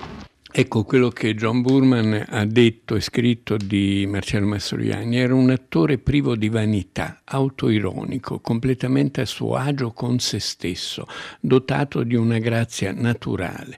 Non insisteva, non protestava, non implorava, era presente e basta. È un Mastroianni non diverso da quello di molti film italiani, però proprio per questo spaesamento, questo spostamento, eh, l'Europa centrale invece che l'Italia o la ciociaria, lui veniva da lì, lui è perfetto. Insomma, si vede che Burman, quando ha avuto l'idea di Leone l'ultimo, ha pensato immediatamente a Mastroianni come l'unico attore che avrebbe potuto raccontare questo spaesamento, questa diversità, questo cambiamento della storia, questa fragilità in qualche modo della storia e questa curiosità un po' bunueliana. Bunuel diceva di sé che voleva fare l'entomologo, studiare da giovane, il suo sogno era di studiare gli insetti. Beh, io ho fatto dei film sugli insetti, sugli esseri umani e sul comportamento di questi animali che sono gli uomini. In qualche modo Burman e Mastroianni stanno dentro questa logica e la loro strada è semplicemente la nostra vita.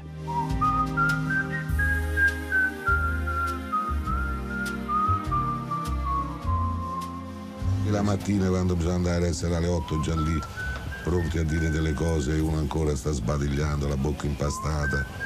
Eh, ecco, que- quello è il momento triste. Dopodiché va sempre bene.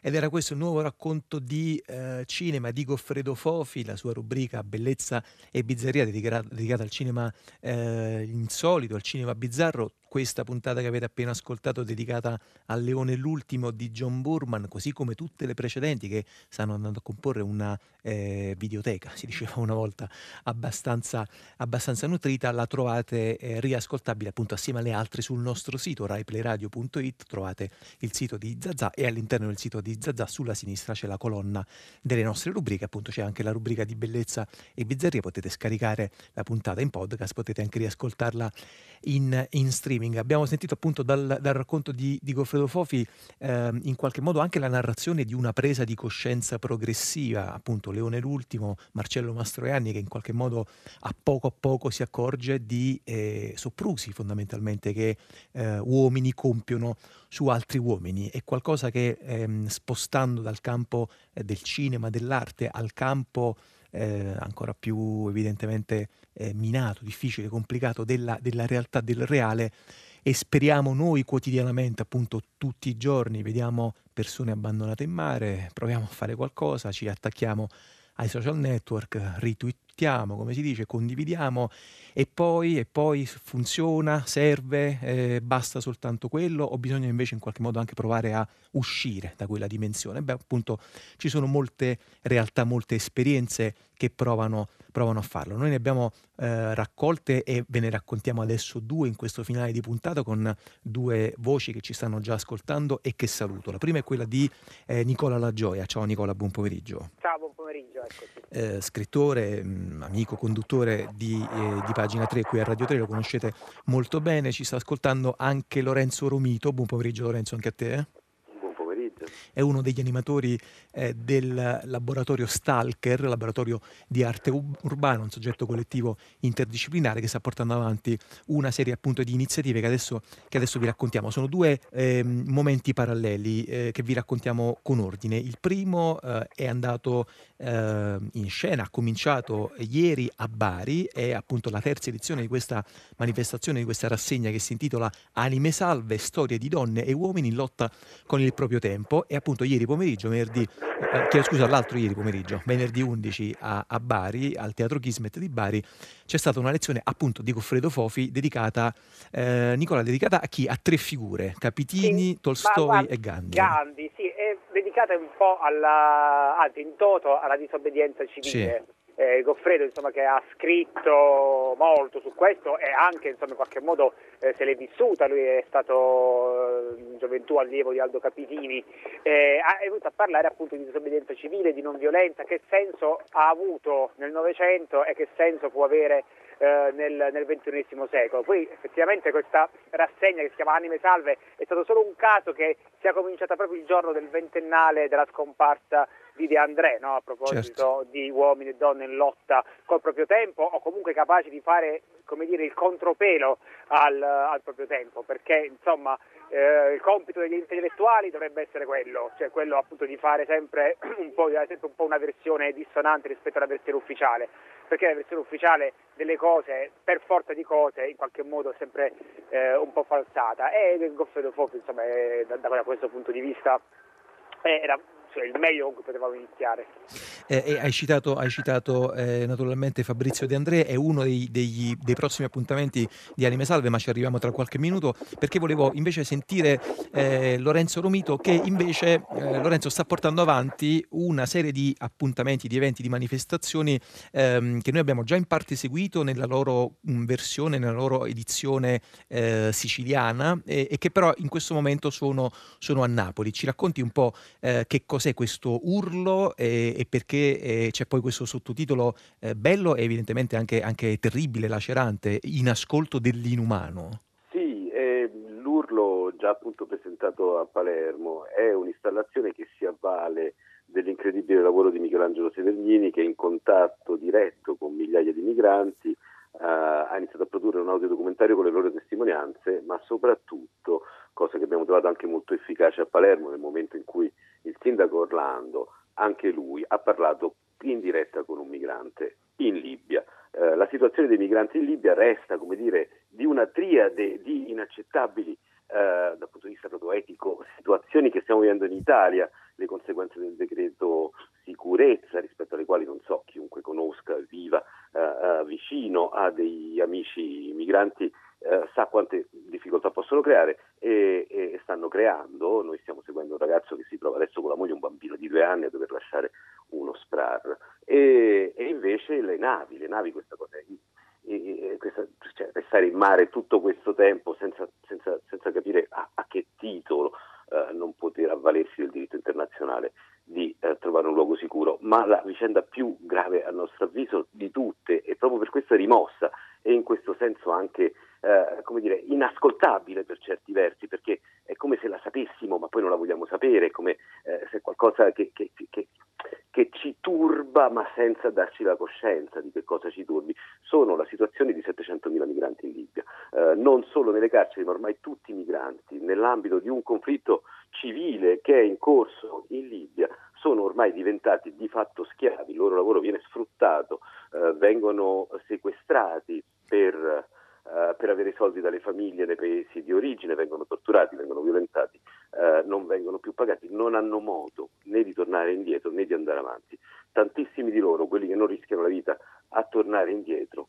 A gran voce stanno chiedendo da mesi eh, di essere portati via, di essere portati, tutti vogliono essere portati via, ma c'è anche chi è pronto a tornare a casa, chi non ha più neanche eh, eh, non solo il sogno dell'Europa ma neanche la speranza eh, di, di, di, vedere l'Europa come una prospettiva di miglioramento della, mm. della propria vita e non solo tornare indietro.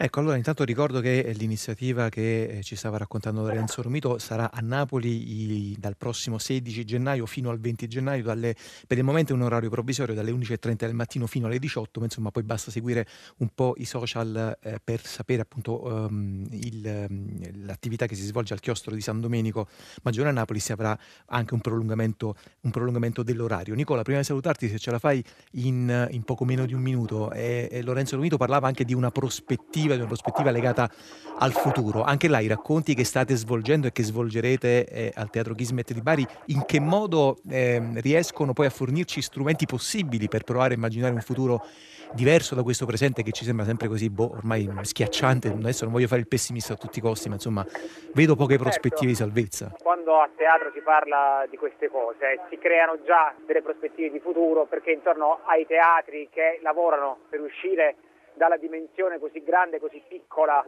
della rete, che sembra tanto grande, ma poi rischia di diventare asfittica, rischia che ognuno rimane nella propria bolla, riprogettare il futuro vuol dire ritrovarsi tutti quanti insieme a, a confrontarsi. Dopo Goffredo Fofi al Kismet arriveranno Rosella Postorino, poi arriverà anche Dorighezzi con Francesca Serafini a proposito appunto di Fabrizio De Andrea, a proposito anche di alcune cose bizzarre, cioè io a Dorighezzi probabilmente chiederò come si sente con il fatto che, diciamo così, il soggetto verso cui oggi maggiormente sarebbe indirizzato in negativo un album come Anime Salve, cioè il nostro praticamente vicepresidente del Consiglio, uno dei due, è alla fine uno dei più grandi fan, si dice, di De André. Ci sono anche questi cortocircuiti veramente bizzarri, nel, anche se le canzoni sono tutti quanti, però insomma è, è, interessante anche ragionare su questo. Va bene, allora ascolteremo davvero con attenzione poi la risposta di, di Dorighezzi. Lo ricordo, il prossimo 7 marzo è l'incontro con Rosella Posterino per l'11 aprile, mentre il 7 febbraio sarà la volta di Loredana Lipperini eh, intorno al caso di, di Ursula eh, Le Guin. Noi ci avviamo verso la conclusione di questo pomeriggio, ringraziando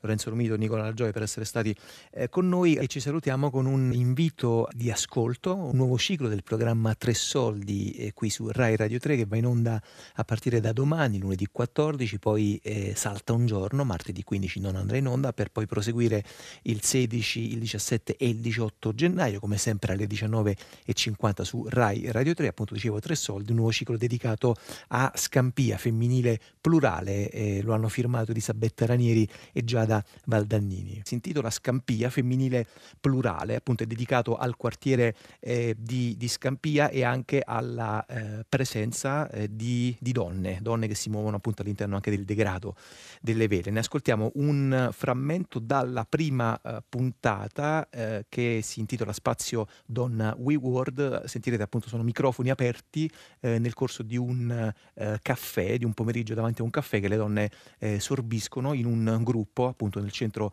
di ascolto di Scampia. Le mie donne, è un parolone. Me le porterei tutte a casa, però insomma no, le lasciamo tutte quante qua.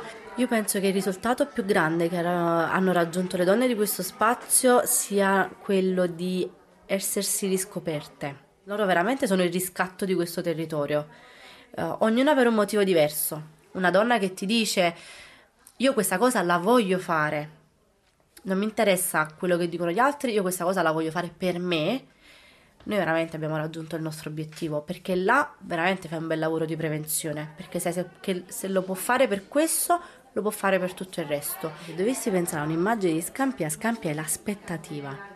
E questo era soltanto un piccolo frammento, un invito di ascolto per il nuovo ciclo di Tre Soldi firmato da Elisabetta Ranieri e Giada Valdannini che andrà in onda dal 14, da dopodomani fino al 18 gennaio qui su Radio 3 alle 19.50, appunto Tre Soldi, Scampia femminile plurale con il quale ci avviamo verso i saluti di questo pomeriggio. Vi eh, arrivano da Marcello Anselmo in regia, Massimiliano Virgilio in redazione, Anna Antonelli e Lorenzo Pavolini sono i nostri eh, curatori. Stiamo per lasciare la linea alle ultime notizie del giornale radio delle 16.45, poi restate su Radio 3 per ascoltare Domenica in concerto e la Grande Radio. Zazà torna come sempre tra una settimana esatta, domenica prossima alle 15 qui su Radio 3 dal centro di produzione radiotelevisiva della Radio di Napoli. Fino a quel momento grazie per l'ascolto intanto e felice settimana a tutti da Piero Sorrentino. Ciao. E il maestro sul piedistallo ci faceva delizia.